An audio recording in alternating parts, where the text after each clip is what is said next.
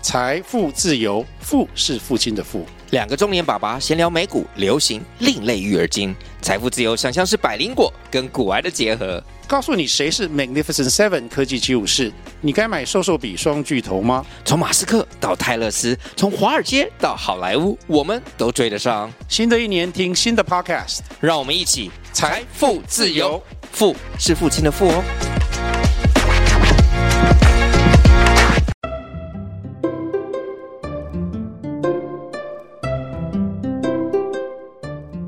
欢迎收听《恩典牌爸妈》，大家好，我是伟爸。大家好，我是伟妈。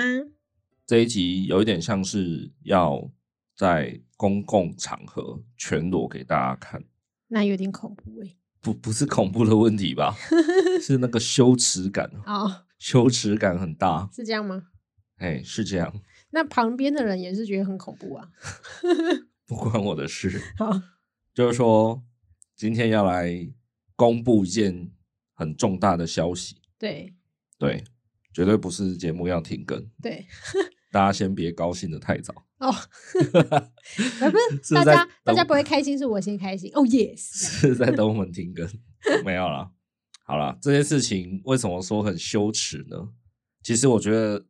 应该说我知道这样讲不正确，嗯，很不正确。对，但是这一集其实我已经想很久，想要来聊这个题目，对，对，然后一直碍于不敢在大家面前脱脱衣服全裸，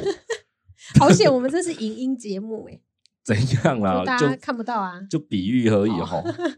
好啦，不要废话那么多，因为我觉得今天这件事情有一点怎么讲，有一点点家丑不可外扬的成分在，嗯就是哦说，对对对，毕竟它不是一个很光彩的事情，对。对。但但是是我觉得不至于到羞耻啊，这就是正常心去面对它啊、对啊，所以我刚刚有说嘛，我知道这个心态其实不太正确，哦。就是不应该把它视为是一个污点或嗯是一个很不好的事情，这样。对，对，但不知道为什么，反正我自己的心里就是有一点点这样的抗拒的声音存在。对，然后想了很久，想了一阵子，决定说，可能这个世界上不要说到那么伟大啦，反正就是 我们自己，因为开始了这样一连串的活动之后，也遇到蛮多类似的孩子，对，然后就觉得，那我们既然刚好也在做这个 podcast，算是一个面向社会大众的东西，嗯，啊，虽然不是很有名啊，不是什么大流量，但至少我们也要做到一些社会责任好了。不对要说社会责任啊，又又好像在往脸上贴金，对，就觉得有一点影响力，那我们就试着来帮助看看有需要的人。对，如果刚好有也有人在为之所苦的话，哎对，啊，也有的人可能是可以听听看未雨绸缪这样。没错，对，好，讲了那么久，真的是卖够了关子哦。 这件事情就是伟伟呢，他有雅斯伯格症候群，对，呃，目前看起来是这样，疑似不是没有看办起来法啦，就目前的状况啦，不是用对看的，但不是已经有书面的诊断书之类，因为这种东西要诊断很久很久才能有一个诊断书。哎、对，不知道大家有没有听过雅斯伯格症这个呃医学的名词呢？前阵子应该蛮红的吧哦，我先说好，就是我们不是什么很屌、很专业的医学背景的人，所以今天如果讨论到一些东西是，就是有讲错的，就请大家不多多包涵，或者是你有什么疑问，你可以自己再上网查，或者是问专业的人确定一下，对，对不对？因为这种东西有可能会害到人啊，嗯，就关于医学健康的东西，没错，我觉得要先稍微讲一下，对对，提醒大家一下。对，啊，你刚刚为什么说雅思这个词前阵子很红？就因为柯文哲啊，那已经好几年了吧？会吗？因为他，所以我知道这个名词。哎，哦，真的吗？所以对如果没有它，你就会不知道。对， OK，我会这么知道这个名词。这样我想大多数人应该确实是比较不知道雅斯伯格症，对，但应该大家都知道有自闭症吧？哦，知道，对啊，对就相对来讲啊啦。对，好，那小小帮大家科普一下，我们也不是什么苍南哥，所以也没有要讲的很很专业，就是有一些概念就好。好，就是以前在勾扎西代多多久以前我不知道，对反正以前雅斯伯格症候群跟自闭症是分开讲的。对，对，但是其实这两个，嗯，我不知道算不算疾病啊。好，反正我姑且后面节目后面我都这样称啊，好不好？这两个疾病，他们的临床表征有些很像，嗯，或是就是重叠、重复这样子。，对，因为其实这种心理、精神层面的疾病，它很难去做一个就立判黑白这样子。对，就好像我到现在还是有点搞不清楚什么是忧郁症，什么是躁郁症。对就是很难有一个线，然后把你划分出来，这样就对了。对啊，常常有人说什么，然后忧郁症是什么伤害自己哦，然后躁郁症是去伤害别人。嗯，我不确定有那么简单可以分别吗？对啊，就是难道忧郁症就不会想去伤害别人吗？反正就是类别于心理生病的这样子。就是反正这种心理精神层面的相关的疾病也好，或是什么东西，就是它很难被一分为二这样。对就说哦，你有 A B C D 症状，所以你是雅思，对然后你你是 X Y Z，你一定是自闭，其实不见得，对因为心理层面这种东西，对啊，就像母羊座好了，大家都会说哦，母羊座就是脾气很差，脾气很火爆，冲动啊，可是 你不用讲那么义愤填膺哦， 深受其害是不是？是。啊，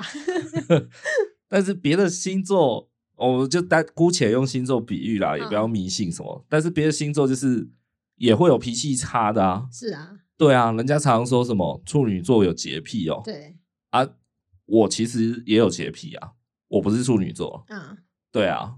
我的洁癖应该说我没有到洁癖，但是我会主动去打扫一个地方的整洁，他不是正常人吗？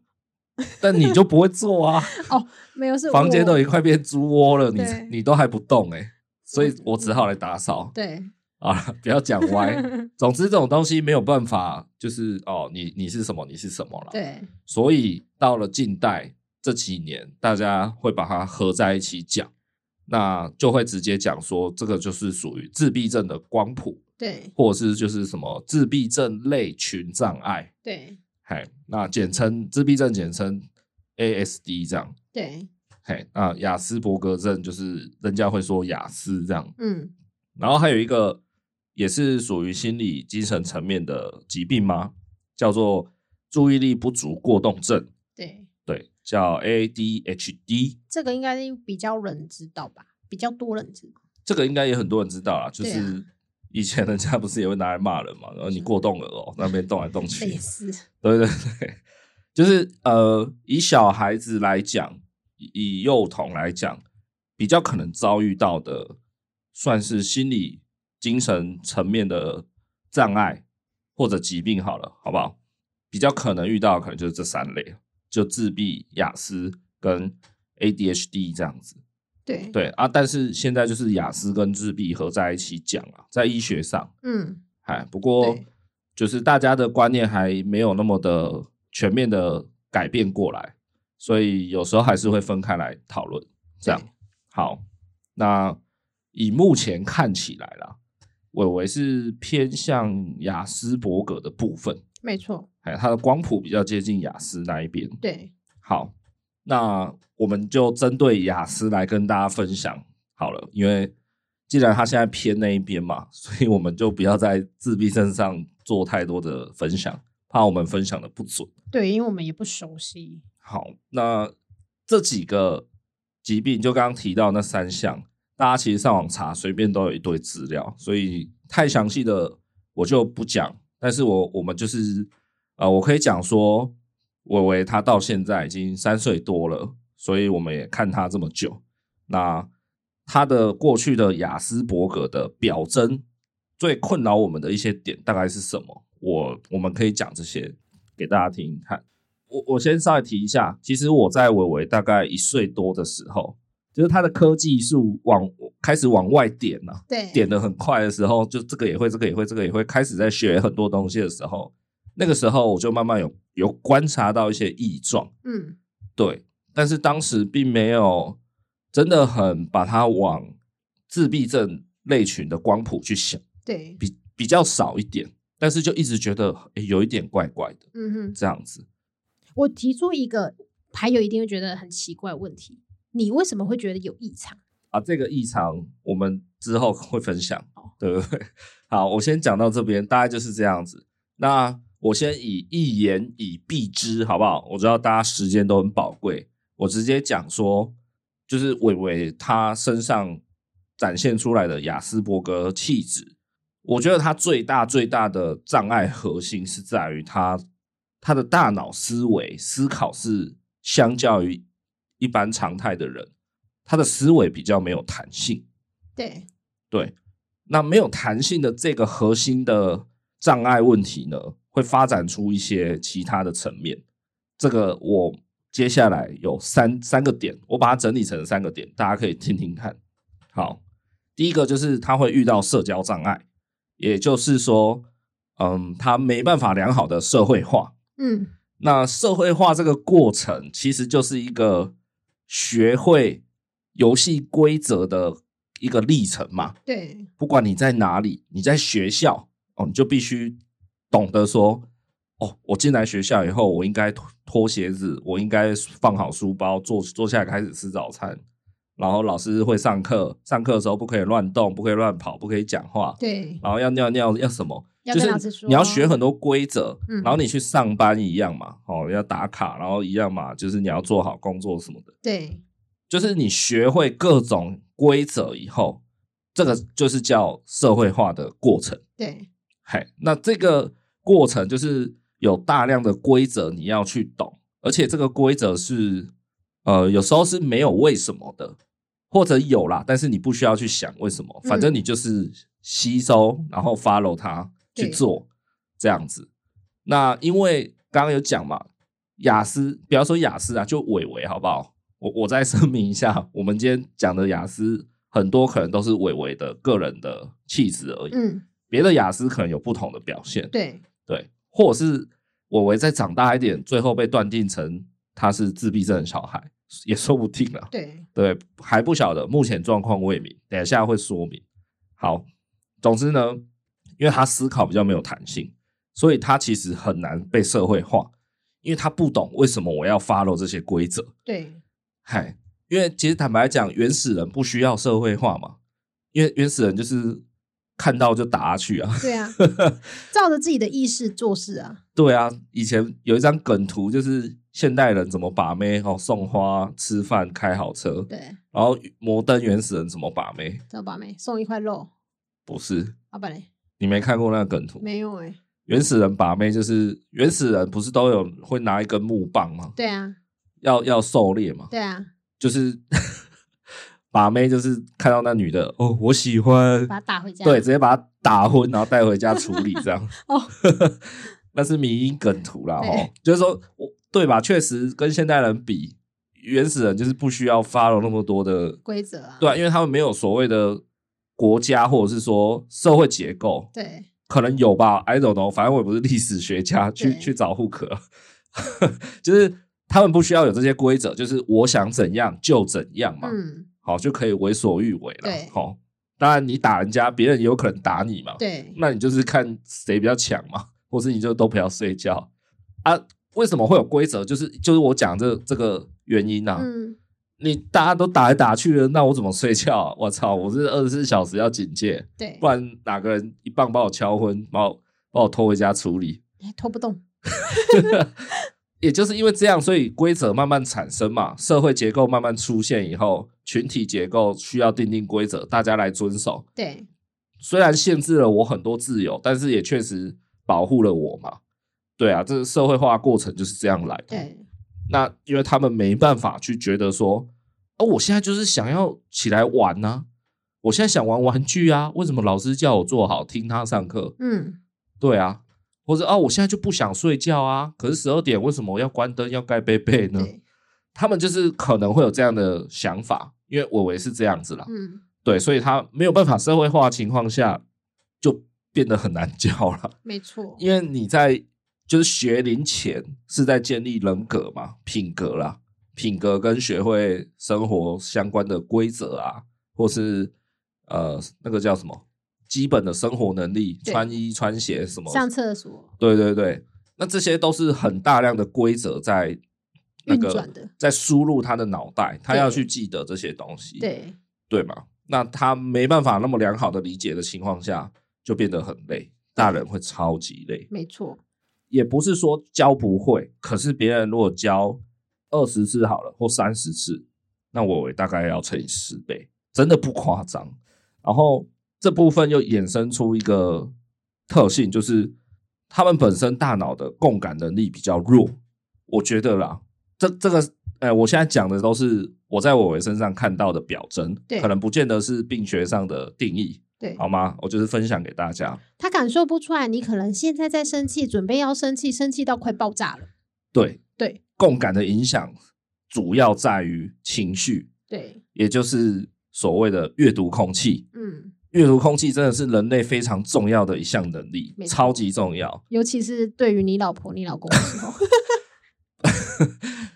对任何人，不管在任何情情况下，即便你只是去超商买一罐饮料，对如果你没有阅读空气的能力，你都有可能出事，你知道 吗？真的啊，如果那店员已经忙到给小在北宋，然后对，你还跟他说：“哎、我要一杯冰美式跟一杯柠檬冬瓜加珍珠。”那你他一定赶快打哦，你赶 快哦，这样子，我赶时间，他又拿刀出来了。对对对，总之就是伟伟身上让我看到他的阅读空气能力蛮差的，对就是他常常不觉得，就是因为他没有办法理解说我为什么要这样做嘛，所以同样的他无法去理解说哦我不这样做，所以我爸我妈很生气了，对，所以他就常常会觉得，哎、你干嘛生气？他干可嘛要突然那么大声？我觉得他没有觉得干嘛突然那么生气，他是他是完全就是这是有一点哲学性的问题啊，就是他根本也不知道你在想什么，嗯，嘿，他他不是觉得你干嘛那么生气，他是觉得嗯现在有发生什么事吗？ 这样就他完全不知道啦，我觉得嗯他有一点像这样子，就是你吼他，但他会嗯有点错愕这样子。对，那这个也是对我们的教养过程也是非常的累，对因为我们一旦生气，然后一旦怎么样，就是我们过去最累的点是，不是过去一直到现在其实都还有，就是我们明明因为他做了一件闯祸的事情，然后我们非常的生气，但是他却笑出来，而且他也不懂他这样做有什么不对。诶，呃对，可应该可以这样讲，没有错。嗯，就是说，我们过去常常明明是一个教养的呃，就是情境，但是他却他却一直在笑，对而且我们越凶越严肃，他就越笑得越爽。对然后甚至可能他已经挨揍咯，可能他有被我们这样打一下，他还是可以蛮快的就在那边笑，因为他可能觉得这样好玩。他看我们的一些反应啊，就觉得我们反应好大，他可能觉得很好玩。对啊，你看这个综合前面那个教养真的很难做，你知道吗对？因为因为你打他没用啊，对，他被你吓不了，那你到底要怎么教他？You know，大家有想过吗？没错。而且你又觉得说，因为他是这个症状，你又不能每次都拿出棍子，你也觉得不是他完全的错。啊，对，就是会很陷入两难这样子。对啊，我我你刚好讲到这个，我先跟大家再讲一件事情，就是这个主题呢，当初我在准备这集的时候，我想了很多，后来发现内容太多了，嗯，所以我决定拆开两集来讲。那今天现在你听的这一集，我们主要先了解一下，呃，刚刚讲的 ASD 的自闭症类群障碍的轮廓。然后下一集呢，我预计会想要做一个就是比较属于我们自己内心历程的东西，哦，就是平常面对小孩的一些心境上的，不管大人的想法困难也好，或是小孩遇到的这样。好，嘿嘿嘿，大概会有拆开两集啦，啊，不一定是这一集的下一集，有可能下一集我跳一下主题， 对不见得，好不好？ ，OK，反正会有前前面的前传跟后传这样子，嘿嘿嘿。好啦，那讲到就是阅读空气的能力，它也相对比较弱嘛。然后其实人类有很多的情绪吗？我不知道那个算什么啦，我也没有读过人类学、心理学。比如说人类的幽默感，还有反讽嘛，对会讽刺嘛，对或是反串嘛，对其实这个都是很复杂的认知学习耶。就负负得正的那种啊，很难的。你看，像幽默有很多嘛，比如对说啊是你 cos 别人对哦，就是你你亏别人，或是你自己亏自己，对自嘲，都都会算是幽默的那个嘛。对可是如果他今天，因为他的思维比较没有弹性，也就是说他没办法想得太深。对，其实幽默有时候是转好几层诶、没错，对，嘲讽也是，对所以他们可能会相对比较没有办法有幽默他感。可能会认真。哦，对对对，比如说你在图书馆拿书好了，然后可能有有一个伟伟哈，就是伟伟，他比比你矮很多对，他拿不到某一层的书，对啊，然后这时候你看他那边拿不动，你过去，然后你就伸手帮他把那本书拿下来。对给他的时候，你想说你要幽默一下嘛， 对，你可能就说：“哦，下次记得带梯子来。 了解。 然后伟伟下次就会带梯 子来， 他觉得哦，原来要带梯子来啊呀、”对对对对，他就就啊，对我怎么没有想到？对嘿，他下次可能真的搞一个那个工程梯他来。可能下次就会跟你吵，我要记得带梯子，要带梯子。这对样对对对，嗯，或或者你可能亏他一个什么，就是说：“哎、啊，你你看吧，你就是这么矮。”啊，有时候可能就是哎、我觉得我跟你交情不错，可以这样亏一下，嗯对但是他可能会会生真的生气，对他就觉得、呃你为什么说我矮？然后怎样怎样怎样怎样，对就因为他没有办法去转化所谓的幽默感、反讽，这这个能力其实很高级，对就他要好几个转化。像呃，伯恩他很喜欢讲脱口秀嘛，是其，实脱口秀超多笑点就是不断的转化，嗯嗨、然后包含有所谓的后设笑笑话，后设就是后面的后设计的设，对，那个后设笑话又是更又再更多一层的转换了、更高阶就对，反正其实人类有很多能力是蛮复杂的，是就是你平常不去想，但是你比如说你要去想说，哎，如何定义幽默这件事情，对。其实是蛮困难的、哦不，是啊，这件事情又不是必备的，干嘛这么复杂？不是必备吗？很不是啊难讲哦。如果一个人是完完全全零幽默感，他可能没有办法在现代社会生活、欸诶哦，你以前不是很爱介绍自己很有幽默感，糟糕，你儿子没有办法享受到，有啊，我很有幽默感啊。但你儿子没有办法享受到啊。你知道我这辈子最大的幽默是什么吗？就是跟你结婚。我就知 道， 啊，你看这个就是自嘲嘛？这啊样你是泥菩萨吗？哎、这是自嘲吗？这好像是陈述事实 你。什么意思？好啦好啦，你不入地狱，谁入地 狱？好讲太长了。好，总之就是思考比较没有弹性这件事情，会导致他们没有办法有良好的社会化，所以对他们就没办法融入团体嘛。对嘿，哦，我突然在想到一个例子，是我之前就是在研究这个方面的时候看到的，是，就是有一个小孩一样，他有这种雅思自闭光谱，对然后他在班上呢，他比如说国中生好了，他坐在教室最靠窗的地方，然后那一天呢，就是寒流来，天气很冷，嗯，可是前一节课刚上完体育课， 对所以身上还有些汗，有点热，对然后他坐在靠窗嘛，所以他就希望就是可以开窗户，嗯因为他还热热的。对可是因为那天寒流来，对所以靠进来的风很冷对啊。坐在中间的同学，他就觉得说：“哎、你可不可以关一下窗户啊？对很冷。”可是他就觉得啊，我就热啊，你干嘛叫我关窗户？你想热死我？嗯，他们就吵起来。哦，对啊你，如果你是那个坐在窗户旁边的人，对你会关吗？关一点点，就是对啊啦，就看你当下怎么反应嘛。你一定有办法可以稍微两全其美。对啊，对，就像你讲的，你关到剩一点点，哎、对啊自己还吹得到风对啊，哦，或是你完全关上啊，想办法，比如说拿个扇子来扇，对还是怎么样，就是你自己会变通，对这个都是你一些复杂的思考逻辑得到的结果嘛。对，哎，同学会冷啊，我会热哦，那我可不可以关一点 点？把你自己的外套给同学，都可以，都可以，对还是你在教室直接全裸也可以，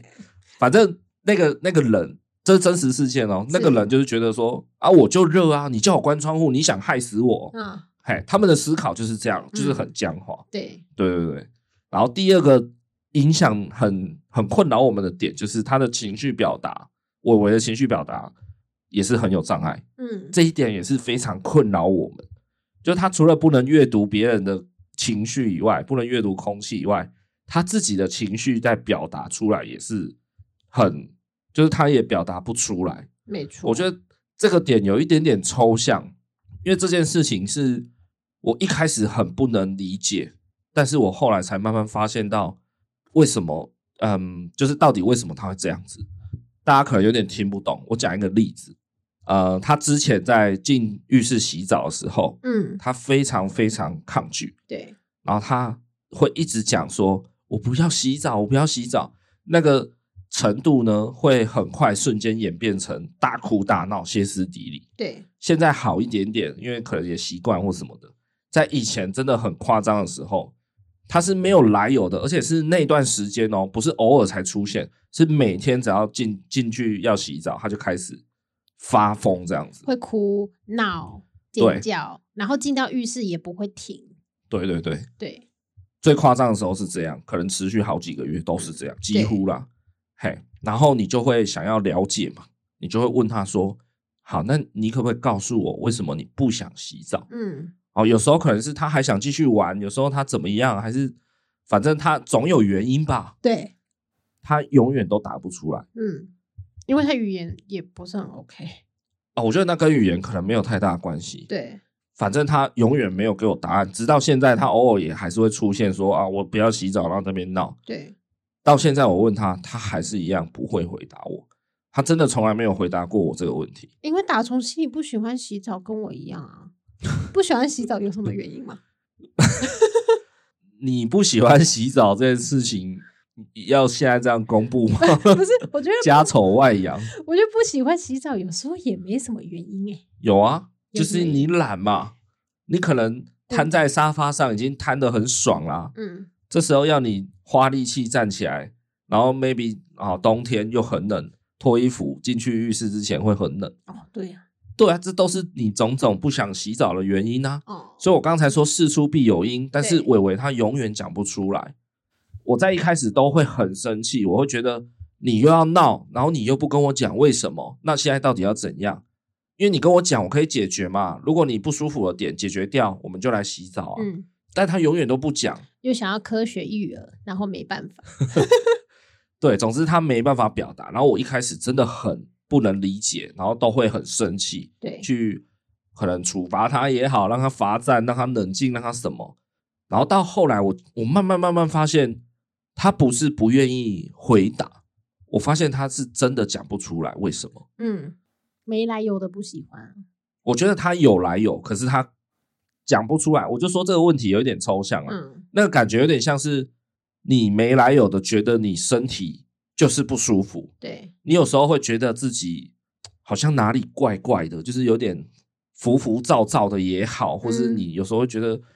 就是莫名的脾气有点大这样就子。静不下来这样子。大家有牙齿发炎的经验吧？对，那个发炎的感觉不是说哦好痛哦，痛到一个哭吧，不是，他是隐隐作但痛，啊它就是一直对一直在那边，然后你就会觉得很烦，对因为在它好之前，它永远都那样。对，你今天不是说我不要哦，我不要讲话，我就不会痛，嗯，啊，就是很烦，所以牙齿发炎的时候，我觉得那时候也是脾气都会很不好。对，对我觉得他有，可是他讲不出来。我觉得这种感觉其实很讨厌。应该说他的身体、肉体，他他的肉体生气了，嗯，他的肉体也包含他的大脑也算呐、大脑就是用神经去传达你的一些情绪讯讯号嘛。但是他的那个 mind，就是那个心灵啊，心理，他可能不知道这叫生气。那这个两个落差之下，就会造成他很痛苦。好，然后最后一个点就是一样，也是来自于思考比较没有弹性这个最大的核心本质而产生出来的外表行为，就是他很常有重复性的行为，对，或者是所谓的局限性的兴趣。重复行为很好理解啦，就是他可能会一直做一件事情，或者是他会习惯性的把东西排列好，这个都属于重复行为。没错，就对他们来说，可能就像伟伟最近啊，他很喜欢脱鞋子以后，把他的鞋子包在别人的鞋子的外外面，侧，对对，就是我的鞋子外侧要左边包着伟伟的左脚，右边是放他的右脚，对，然像后夹心饼干一然样后，第三双再放下去的时候，又再放在伟伟的鞋子的外侧，这样，对，嘿，就不知道为什么， 就把大家的鞋子都包起来，对，真的很无意义。对，你不知道为什么，我觉得他可能也不知道为什么。而且他很坚持哦，一定要把所有人的鞋子都排的整整齐齐。对啊，这个是行为，有可能言语上也会，嗯，言语上有所谓的即时性言当语跟呃，不是不是言当语， 言语上有所谓的即时性回复语跟言当性回复语，这是什么意思呢？即时性就是比如说你现在问伟伟说你现在想吃饭还是吃面，然后他会立刻回你说你现在想吃饭还是面，就是他当下会学你说话，对，好，那延宕型呢，就是你你现在问完他，然后他他不回答你或什么，对，然后晚上你帮他洗澡的时候，他会突然讲说你现在想吃饭还是面？对，哎，就是他会过一阵子，就好像网络类歌一样，没错，哎，别人是五 G 上网，然后他那边拨接，对，而且他会一直讲，言语上的重复也是一个，对，然后细微上的重复也是一个，对，哎，最常见的就是排列了。嗯，我为他非常非常固执的这个特点呢，也衍生出另外一项事情，就是在他呃，我刚刚有说嘛，我我在他一岁多的时候，我就觉得他怪怪的，然后嗯，那时候不觉得他是往自闭症光谱这边想，对，那时候我一直把他归类为高敏感小孩。嗯，嗨，就是他只是比较高敏感，所以他其实只是哦情绪比较容易激烈，然后他其实比较只是容易怎么样而已。嗯，也其实也有一点在自我逃避啦。对我觉得他可能就只是在高敏感的光谱下而已，对，而不是属于自闭光谱这样。对，嗨，后来发现哎、诶没有，其实自闭症光谱的小孩，他们的感官敏锐度，就是说，应该说，呃，SD 的光谱下，高敏感通常是其中之一啦。嗯，对对对对，所以你就是看到冰山一角这样子。对对对，啊，感官有很多嘛，五感，五感有什么？呃，嗅觉、眼视觉、睛触觉、听觉，然后还有味觉。反正五感就是你脸上的东西加上触觉了。你什么脸东西上脸上痘痘 对，他的感官都蛮敏锐的，眼睛就是怕看到一些太强的光，对他连晚上，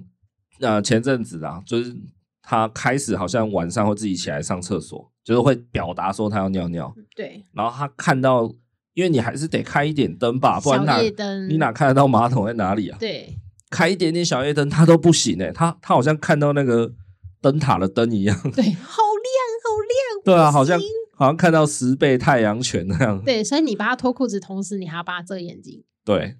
然后他嗅觉还好，他闻东西好像还好。因为没有太特别的东西吧？也不是，真的是还好，哦，对，因为他有办法在我一一大完便就进去洗澡，所以他嗅觉应该是不敏感的，也许他觉得 那个味道很温馨吧，那粑简粑直的味道，就是一个沼气丛 林，真的 但他却可以在里面气定神闲的洗澡，对厉害。吓死了， 所以他只有嗅觉还好，还好，对，听觉也还好，然后他的味觉味很觉敏也锐，是，对对，这个也是从小我就开始怀疑的，就是因为他吃到一片渣，现在去把齿拿出来，一片菜渣，比较哎对，可以说是菜渣反了正啊就。葱花啦，哦，比葱花还要再小，比葱花小多少的东西，拜托一下。嗯现在你把齿拿出来，看一下两 mm 有多大，嗯，应该说看一下两 mm 有多小，大概两 mm 乘两 mm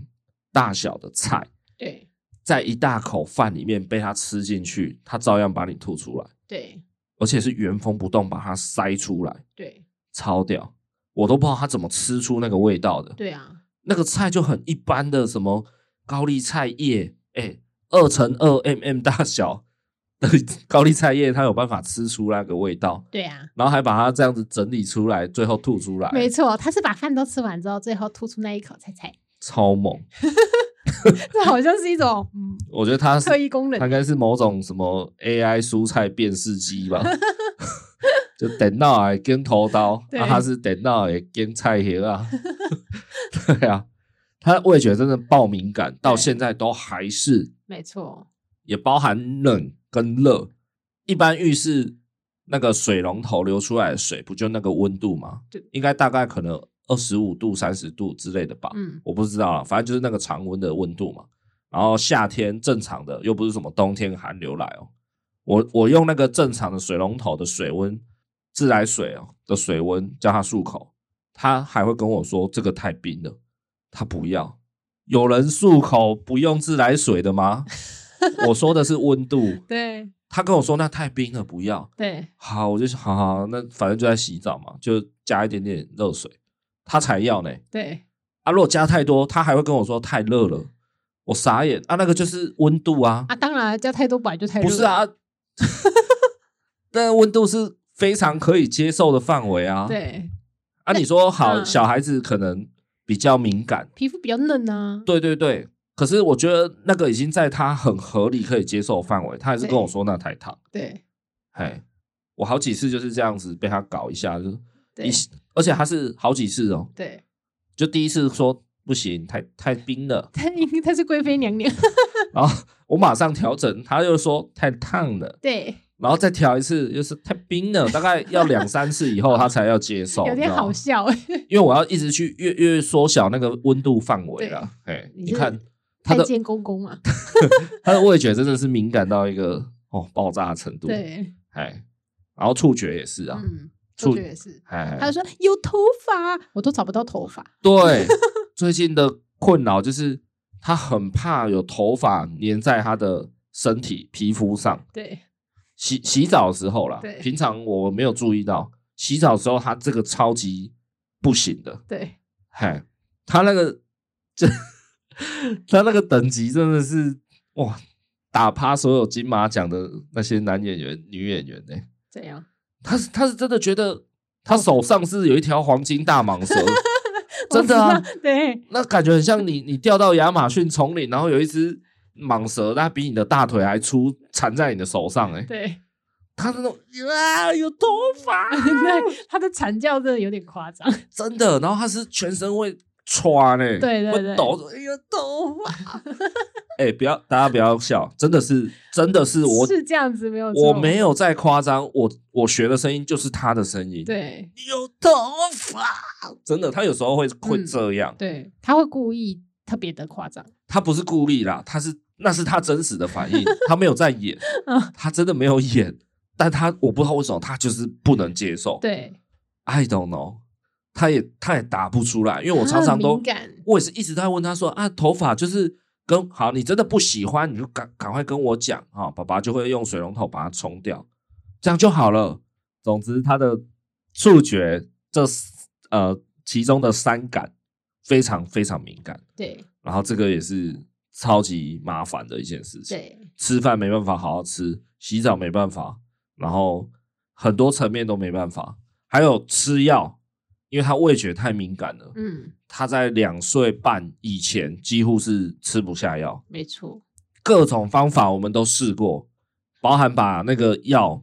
你想象，比如说一颗台式马卡龙的大小，大家应该有概念的哈。嗯，台式马卡龙，就一滴药把它滴在台式马卡龙上，然后拿给他吃，说来来吃饼干，对他就吃得出来，对真的也是不夸张，他就是会把它吐出来，对超屌的。因为马卡龙通常也甜甜的，然后它的药水也会甜甜的，其实那味道完全不冲突啊。那谁会把它滴在白字马卡龙上面呢、啊？不是，我们过去试过很多方法啊，对滴在他很喜欢的饼干、蜜糖豆果，奶对，或是滴在蜜豆奶，滴在他喜欢喝的东西里面，放在牛奶，而且都是不冲突的，大家都是同一个味觉调的。对他就是喝得出来，对很屌，所以他真的很没办法吃药。那时候啊，后来就突然通了，突然也不自己喝哦，所以大家才围在他旁边疯狂拍 手，对，那时候真的是吃药也是一个非常麻烦的事情。真的，两岁半以前，小孩又超容易生病，对，嘿，超容易有一个什么擦伤也好什么的，也是都很麻烦。嗯，嗯，嘿，好，以上这一趴就是关于伟伟的一些表征，大家可以稍微去比对一下。当然还有更多，就是我怎么怀疑他的一些嗯特殊的表征，我我觉得我应该会放在、哦、我刚刚讲的下面那一集了。好，现在我想要讲一件事情，就是其实雅思光谱也好，或自闭光谱也好，或过动光谱也好，这个都是我觉得这个都一样，就是其实我可以很肯定的讲，其实人人都有，嗯你也有雅思，我也有雅思，就像你讲的，柯文哲他也有，嗯还有什么人有呢？我特地有去查一下，近代一点的朱德庸插画家，大家应该还知道吧？大家没那么年轻吧？好，他以前很爱画一些什么双响炮啊、色女郎这种。哦，好，你应该没看过，因为是你你没有那么老。 然后朱德庸他蛮特殊的，他是五十三岁的时候对，才被确诊诊断说，哦，他有雅思。这这么晚哦，对，嗯所以其实应该是说这么晚才有特别去那个吧，我我觉得这个是有一点呃浓度上的差别。这个我先讲完这个，等一下我会讲。嗯近代一点的有朱德庸、柯文哲，然后有人怀疑比尔盖茨跟马克·祖克伯都有 FB 那个创办人。对，对啊，大家很爱酸说马克·祖克伯是蜥蜴人吧？这个梗就是网友很多网友都会讲，对，就是觉得他不是人类，他是蜥蜴人。蜥蜴人是什么意思？蜥蜴人就是他他的他是一派外星人啊哦他反正他就不是人类，哦，哎，然后我以为是说他吃东西很快，没有没有，这个世界永远不缺阴谋论，是然后有一派阴谋论者支持说，地球上的某一些看起来很天才的人其实是外星人，对要不然他不可能那么天才对，啊。像祖克伯就有被怀疑，哦然后他们甚至还会常弄一些不知道真的假的的证据，对比如说可能曾经看过他的瞳孔，对人类的瞳孔是圆圆的嘛，对可是蛇的瞳孔是扁的。对，嘿，就有人说有拍到马克·祖克伯曾经有一个瞬间，他的瞳孔变成一条线，哦就变成像蛇的眼睛。对，猫的眼睛不是也是猫的好像也是，对就是人类的瞳孔会放大缩小，但是它对不可能变成一条线。那应该是那台相机有点问题吧？不知道啦，反正 就是网络上会流传这种阴谋论嘛，对就像光明会，哦，你知道光明会吗？不知道，好，光明会就有点类似隐藏在现代的圣殿骑士团。哦，讲圣殿骑士团，你知道吗？不知道啊，你又不知道了。是凤凰会吗？类似，好不好？一定要用哈利波特吗？圣殿骑士团有一点像是那个什么，我知道在那个那个那个什么《达文西密码》那本小说里面有引用到这样的概念，嗯，就是说有有一组有一个秘密组织，对它是可能是有以前有一个有一个故事是亚瑟王跟圆桌武士，对他们也是有点类似，比如说台湾来讲是那个啊聊天钉啊，对，哦就是一个民间英雄，然后对但他很秘密，没有人知道他是谁，这样子。对对对，有点类似这样啊。光明会有一点类似这样的组织，哦嗯哼，反正它就是一个神秘的庞大的组织，然后一直在搞一些有的没的。对，这个也是一个阴谋论的都市传说，哦，嗨。然后像那个三 K 党也是，三 K 档，三 K 党也就是也是类似啊，就是一个神秘组织啦。对，嘿嘿嘿，就反正就是会有一些这样的世界性阴谋论啊。哦，我知道这个。有人说德国前首相也有加入一个神神秘组织，嘿，那是对什么？哎，我忘记那个名字。哦但是那时候我我我也是查，然后人家很说很多哪个首相也都有加入那个神秘组织。对啊，你要知道是什么，你就去看老高，因为老高就是专门在讲这种东西，就是一供出来，你也不知道真的假的对，但是你会觉得很有趣，你知道吗？就会觉得哦，马克·祖克伯是蜥蜴人对哦。， 哎，就对，充满神秘感的。好了，这一集我们不是要聊蜥蜴人，总之就是也有人在怀疑，高度怀疑，并且是合理的对怀疑，就是比尔盖茨、马克·祖克伯也有，对，然后古代一点的，就是莫扎特、安徒生、牛顿、爱因斯坦跟米开朗朗基罗，对，哎，这些都是世界性的天才。他们是确认有吗？还是也是怀疑？呃，在过去的医疗应该没办法这样断定，只是说，应该是对对对，就是经由后代去推论也好，或是怎么样。对，对对对，也不要说是不是啦，就是我这一点，我现在要讲的这一点，就是人人都有。嗯，我觉得我我也超雅思的，说实在。例如，例如，我不喜欢去一些很社交性的场合对啊。吧？可是你很幽默欸，所以你就不是雅思啊。哎、对，讲到幽默，爱因斯坦其实是一个蛮幽默的人。是哦，嘿，他本人哦，真人呐、不是不是电视上演的那些。 那啊你认识他是不是？ 哎，对对对，他昨天有赖我。真的啦，那个历史都有在记载，他他算够近代的人啦，应该是啊记载的不会太模糊啦。啊，他其实是蛮蛮喜欢开玩笑的人， 对。对，应该知道吧？啊那你相不对知道论吗是？是就是一个最大的。他有一张照片很有名啊，什么？就是他哦吐是这舌样头啊呃哦，我我知道，我知道。对啊，他其实是一个很有玩心的人啊。，对嘿，他虽然是科学家，但他其实蛮爱搞笑的，对，就是他蛮爱不正经的啦。是科学家跟搞笑为什么不能扯上 关系？总之，他是有幽默感的雅思，是嘿，人家是说他这个算蛮难得的。哦， 对，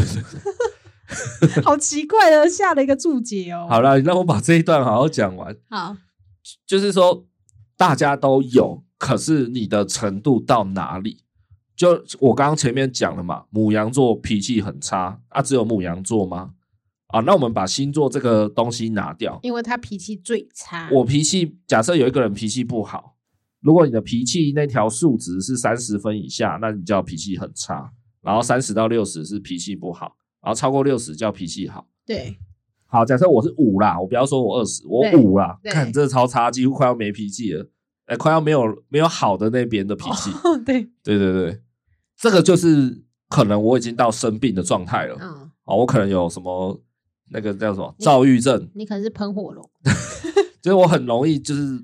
压起来，对哎，我我的脾气只剩五分，对那可能是我躁郁症。对但你你可能没有五分，但你你也才二十五分，对啊就你脾气也不好啦。对但是你还没有到躁郁症的对所谓的疾病的分类。这样子讲，大家懂那意思吗？懂。对吧？有的人喜欢说自己社恐嘛，对哦，就不喜欢去一些社交场合。对但是也有人是社牛嘛，对啊，就是他他超喜欢去社交的，社牛。他超喜欢去一些就是很多人的那种认识的场合。对，，很爱去 social。对啊，所以其实每个人其实或多或少其实都有一点所谓的雅思成分。嗯，然后我们不要看雅思光谱，比如说忧郁症跟躁郁症这类型的疾病好了。其实我也觉得我有忧郁症的成分蛮高的，嗯，比起一般人。对，因为其实我常常动不动还蛮容易多愁善感，就对突然 emo 起来没错。啊，你就不会。对我啊，几乎没有看你就是突然 emo 起来的，对啊，真的没有。即便你最近忙到爆炸，或是遇到一些不顺利的事情，你都没有很难过的感觉。对啊，嘿，但我是常常就可能只是天气变冷一点，我就开始 emo。对啊。对啊，所以，身为你枕边的很辛苦。但是我要我我这样讲不是说什么哦，这个就是什么忧郁倾向啦，只是说是我也有这样子比较容易负面一点的感受的的一个天性存在。哦，那但是如果我我我任何事情我都立刻往非常非常负面的地方去想，那也许我我我可能真的患有某方面的心理疾病。对对我可能就去做个检查什么的。对意思就是这样啦。那所谓的自闭症患者，或是雅思患者，或是 ADHD 也好，就是他们的浓度是高到一个夸张的等级，也不要说夸张啊，就是超过病理上的一个界定，对所以他们就可能跨过去了，属于疾病的部分。对，那为什么说柯文哲也有？就可能他的浓度也比一般人高一点，嗯，但是他可能还没有变成雅斯伯格症或者亚变成自闭症的人。对嗨啊，那再再者啦，还有所谓的高功能自闭跟嗯低功能自闭，对，那个又分的比较细一点，那你知道这是什么意思吗？高功能型自闭是什么？好像会比较聪明哦。哦哟，对我之前有看杂志啦，好好好，对我讲好了，我讲比较快，你好都不知道到底要怎么怎么分，对不因为对？那个市场很细很细，没有没有没有，其实就是一个主主要的概念，就是高功能型自闭，通常那个人本身的智商是正常的，嗯，或者是再高一点，好像有一个数值是高于八十吧，还是六十，就是你的智商超过这个等级的自闭型患者、对自闭症患者就属于高功能自闭，对，就是说他的智力没有受影响，啊，低功能就是有受影响，嗯就是低于六十啊，对也就是所谓的智能不足或智能障碍，嗯大概是这样。嗯，所以你看，就是又有分呐、对啊啊，，我是说柯文哲他可能好，假设正常人应该要低于四十以下、嗯啊，超过六十，好，四十到六十之间是一个灰色地带嘛，正常值之类，也不是正常。假设啦，我先这样假设了哦，四十以下正常，好，多数人可能都十几二十而已。啊，柯文哲他可能五十，好、比比一般人高高不少，但是又没有超过六十那个认定的范围，对所以他可以说他有雅思没错，可是他没有到很不 OK 嘛，嗯，对啊，所以他还是可以去当市长啊，然后现在想要选总统啊，这样，可以啊，那因不为影响他的一些生活作息这样啊，，对嘿，对，就是说每个人都有，所以我不觉得这种东西有很怎么讲，有很可怕。就像忧郁症患者，我我身边有有有极少数的朋友是有就真的是有忧郁症的，对，哎，不管是曾经也好，现在好了还是什么，反正我身边也有这样的朋友。其实我都不觉得那有什么，嗯有有些人会觉得有点恐怖，对，就是会有点害怕这样。你说不认识的人会觉得有点恐怖，听到这个词我觉得恐怖，或是突然听到一个朋友说啊，最近我去看心理医生，然后发现我有一阵什么，对，有些朋友会吓一跳，哦就，哦怎么会这样嗯哼，啊？其实那个对我来讲，我我的概念是，我觉得那就是你的心理嗯，感冒而已。我觉得那是因为你不熟悉、不了解，就会害怕。就像是刚开始维维确定他有蚕豆症一样，我们就觉得哦，好像天快塌了一 样。你还敢讲哦？啊，不就你遗传给他的？然后嘞，好啦，没事没事。哎呦，哎、刚刚很幽默哦，嗯，展现了你人类高等的情绪哦。是啊，你再讲下一句试 试看。啊，好好会威胁也是一个高等的情绪。是没错，那你有听得懂，你也是不错啦哈。 废话，对啊，就是对大家都有，所以其实我觉得大家也不要过度的污名化，对就是哦啊，你小孩有雅思哦，啊，你小孩自闭哦，对，嗨，或者就是对于自己的小孩不愿意承认，嗯这点我觉得也不太 OK。那刚刚有说嘛，就是其实太小的年纪的小孩，因为心理上还有大脑其实都还没发育完成，所以还没办法，几乎没办法在六岁以下就确诊了。对，好啊，伟伟就是，嗯，他没有被，他目前都还没有被确定，因为医生也不能很肯定的现在就下判断嘛，嗯啊，只能跟跟我们说，就是他们觉得程度大概落在哪里。对，好有啊这样子的表征之类的。对啊，目前比较多一点的结论就是，伟伟好像落在临界值左右这样而已。啊，这个临界值就是有点尴尬，嗯，哎，今天就像说 超过一百二十公分要收钱啊，你刚好一百二十一公分，给几公分对就要收钱啊，好不好？哎，就是这样，对就是说，所以卡在那临界值，你就会有点哦了，因为你可能浓度程度高一点哦，你属于自闭症的人了的。 现在不是要骄傲啊，就是说，哎，你属于了，那你有很多资源可以可以去利用，这样对，包含你可能可以申请所谓的那个什么残障身心身心障碍哦，手册身心障碍手，sorry，对，对对对或者你可以需反正去需求一些什么特定资源之类的，你对会对，呃有可一能个诊断书啊之类的。对对对啊，你没有过那个标准，但是你又比别人高啊，那你就很麻烦，嗯，对啊，你又要低又不够低啊，要高不够高，卡在那里就刚好最尴尬对，啊。目前我为就是卡在这里啊，对可能会拿不到一些社会上的资源或什么的。对对，对还不确定啊。对 OK，讲到这边呢，因为时间的关系，我就说这一集的内容真的会很很多啦，很扎实，就是会讲不完。对对，所以接下来呃，我预计会跟大家分享说，如果你有在怀疑你的小孩是不是有异常，或者就是你的小孩现在还非常小，我觉得你都可以先听听看，就是如何去判断，对然后或者是哎、诶真的确定有的话，你大概可以怎么做，大家先有个概念这样子。对，接下来我会分享这一 part，、嗯，然后再包含就是我们自己这样一路走来的心路历程。对我们光是在做那个心理评估的部分，这段路程就走得非常的精彩，嗯还有有一个很屌的东西可以跟大家分享，对，还就是走也走了蛮多冤枉路，所以才会想说分享给大家，大家比较有一个概念这样子。对，就是我们走了不止一个啦，我觉得有很多地方我们都白费很多力气，嗯，所以我也才终于下定决心，觉得分享出来，告诉大家，不要让大家去走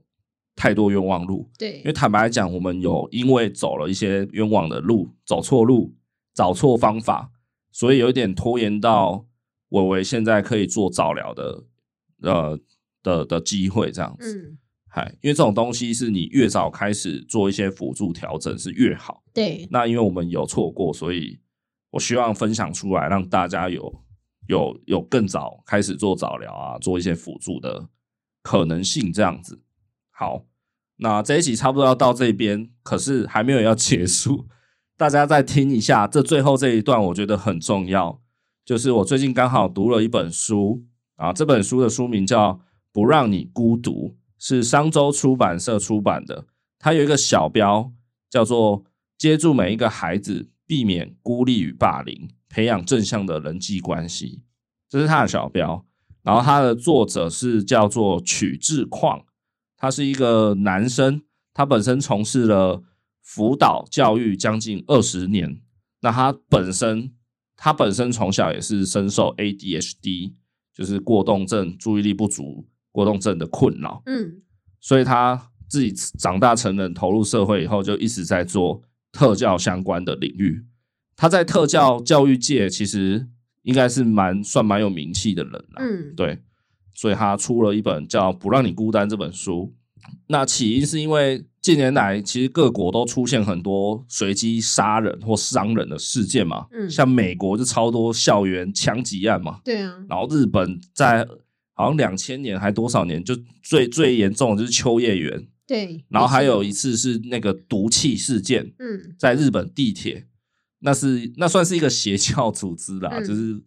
在那种关闭起来密闭空间，然后放毒气，直接毒杀一整条列车的人呢、嗯，超狂。对，对对对，就是很可怕啦。然后像台湾就是有郑捷，然后之前有那个小灯泡的杀杀人嘛，嗯，哎，就是很多这种事件一直层出不穷啊。然后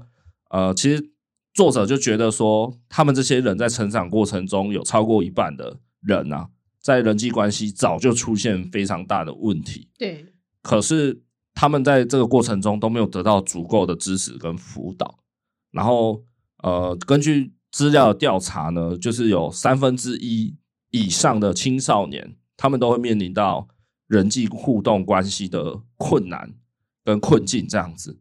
那这些困境如果在青少年儿童时期没有得到正确的回应，或是面对啊、解决啊，或是教他们如何去去应应的话，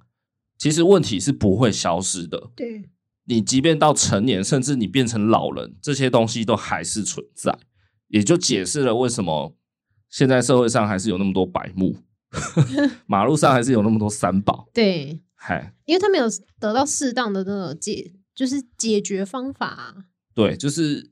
有一句话是说，很多人只是变老了，并没有长大，对，就是说他们的个性其实还是那样，还是对充满着问题。他只是年纪变大了，他并没有变得更更好。对，嗨，所以他就呃写了这样的一本书啦。他是从心理学、教育学还有人际互动理论的角度切入，想要呃告诉家长如何去面对小孩的人际关系、团体的融合这样子融入。对，那他的这本书比较特别的部分是，他记录了很多他本身从事特教辅导教育的时候遇到的很多的个案的状况，他把它分享出来。然后呢，他会教大家几个透过科学方法培养孩子的社会化的技巧。然后呢，书中还分享了十个比较常见的人际关系的互动情境练习，我觉得是一本蛮实用的书啦。嗯，我讲一下那十个问题好了。其实很多问题我都，呃，因为这本书我才看大概三分之二到一半左右，我还没有全部看完。然后这这十个问题它放在比较后段，我还没有看到。对，但是我看他的列出来的目录，我就很想看看的。这样，比方说情境一，如果我的小孩想要和别人交朋友，可以怎么做？他对他有一个情境的教学，嗯，然后比如说还有遭遇霸凌该怎么办啊，或是不知道该怎么拒绝，还是说听到有人讲我坏话啊，还是有人把秘密告诉我，有人惹我生气的话，我可以怎么做？类似这样，就是他会带着你，然后教小孩子如何练习这几个情境，嗯我觉得还不错。没错，对好，那虽然我还没有看完这整本书，不过前面这样我一直看下来，不管是个案的呃状况分享也好，或是他的个人观察也好，其实我觉得他这本书为什么我会想要推荐给大家，因为他有一个很巨大的核心概念，我非常的认同，应该说跟我不谋而合。嗯嗨，它这个核心概念呢，至少啦，我不知道整本书有没有，但至少我现在看到一半，通篇都有这个概念，就是它非常的倡议大家要确实重视孩子的需求。这几个字听起来好像很很 bullshit 嘛， 很很好像很合理，好不需要你来教我，但其实这件事情很难做到，嗨。对，因为通常你就会觉得啊，你就是小孩嘛，你你就是照着我说的做。对对，很多大人的做法都是啊，你就快一点呐、上学要迟到了，你要害我迟到吗？你要怎样吗？嗯，快一点，电梯来了，进来，对，鞋子穿起来，起床啦，去尿个尿。其实很多时候，大人真的都是以自己的角度在带着小孩做事。对，其实他根本不知道，也不是不知道，有时候我觉得可能大人知道，但是你没有那样的惯性，所以你的做法永远是催促小孩、忽略小孩。那作者的这个核心概念就是跟我一样嘛，我也是倡导科学育儿的人。我觉得育儿很多层面的问题都是找得到根本的，你把那个根找出来，铲掉它，这个问题就会被你连根拔起。对，就是从需求的根本去解决，治标呃不治本啊， 对对对，不要去治表面啊，治本，挖掘那个核心。就像我们之前有一集在聊萨提尔沟通法，也是这样子的概念，就是浮在海面上的冰山只有十分之一，十分之九都藏在水面下。对，那个才是你要去挖掘的核心。嗨，那更不要先不要去提说我们有没有办法找到那个根，或是我们有没有办法铲除那个根啊？对。重点是你要先静下心来去理解它。如果我如果我在挖掘的过程找到根了，我看到问题的根本了，但是我铲不掉，我对没有能力，对，那也没关系，至少我我已经先好好理解了我的孩子的需求是什么。对，你只要被认同了，自你的你的情绪啊，你的很多东西，你就好一半了，嗯，好超过一半，绝对好超过一半。对，嗨啊，这个点哦，不是放在小孩身上而已，放诸四海皆准，只要你是人，没错吧？每个人其实只是想要被同理，对，被认同而已。解决问题我自己可以，或者是我也没有想要解决，没错，或是我也解决不了，干嘛解决？但但是我会有心情，对，我会不爽，我会你难懂就过。好了，这样子对，所以其实这本书不是只有遇到这种特殊小孩，就就是比如说有 SD 啊，有有雅思的小孩的家长看而已。我觉得每一个家长都可以看看，因为每一个小孩其实都很需要被理解，但是我们常常都没有想要好好听小孩说话。对嗨，我们永远都在以大人的视角去切入，去去去教育小孩，叫他快一点出门，不然你上学会迟到。但是我们没有看到的是啊，他就是小孩啊，他出门前瞄到昨天才刚买的玩具，他一定想玩一下再走啊。摸一下就好。对，有时候你让他停下来摸个三分钟再出门，你真的会迟到吗？你可能不会嘛，但你为什么就不让他摸一下呢？嗯，对嘛？你你就硬要说不不行，不可以再玩玩具了，出门去上学，不然我会迟到，我上班会迟到，对嘛？像这个就是很常见的情境啊，每天都在发生啊。你有看到吗？有啊， 我我前前天就真的是前天，我没有在胡乱，我就处理了一次啊。我出去，我就一把把他抱起来，然后就跟他讲点话，然后跟他聊点有的没的哦，然后可能呃，我记得我最后好像是跟他说，哦，我去看了一下学校给的菜单，然后菜单写着那一天早上的早餐是葱烧肉包，对，然后他算是喜欢吃肉包的人吧，他只喜欢吃皮。他喜欢吃包子类的东西。对好，然后我看到以后，我就跟他说：“哇，今天学校早餐好像是吃肉包哦，你喜欢的哦。”这样，我也没有跟他说就是，我跟他说好像，对哎，这个也是我故意的技巧。就我跟他说好像，然后我就说：“那不然你跟阿嬷去学校看一下，看一下早餐是不是肉包，你帮我确认一下。”对晚上回来爸爸问你这样，对反正就是用一些这种技巧去转移他的注意力，跟引起他一些兴趣，啊然后把他抱起来，跟他讲点话，也是算是给他一个缓冲。我没有现在要赶你去上学，我可以抱你两三分钟，让你缓冲一下。这个都是一些做法，也是一些理解他的方式。嗯对，但是换成如果是我妈，换成阿妈，她就是赶赶赶。嗯，我最常听到我妈 讲的就是“进来，进来，进出门，进出门，快点，快点，电梯到了，快点，快点，吃不到早餐了。嗯” 我妈永远都在催她对啊，啊，我也不是要怪她啦，我知道长辈有长辈的方式，对但是我我个人的做法就是我会去理解小孩，我会去想象，如果是我，我也不爽，干嘛一直催我出门，烦死了。嗯我就想要再摸一下，不行吗？我也会赖床啊，我都三十几岁的人，我还是在赖床啊。是啊，是啊，熟，那你怎么要求一个三岁小孩不赖床？反正呢，好好去理解小孩的需求这件事情，说的简单，但我认为超过一半的人做不到百分之五十，嗯真的很，你真的把这件事做到好，基本上你的小孩教育是没什么问题的。嗯，可是很多人真的做不到，对对那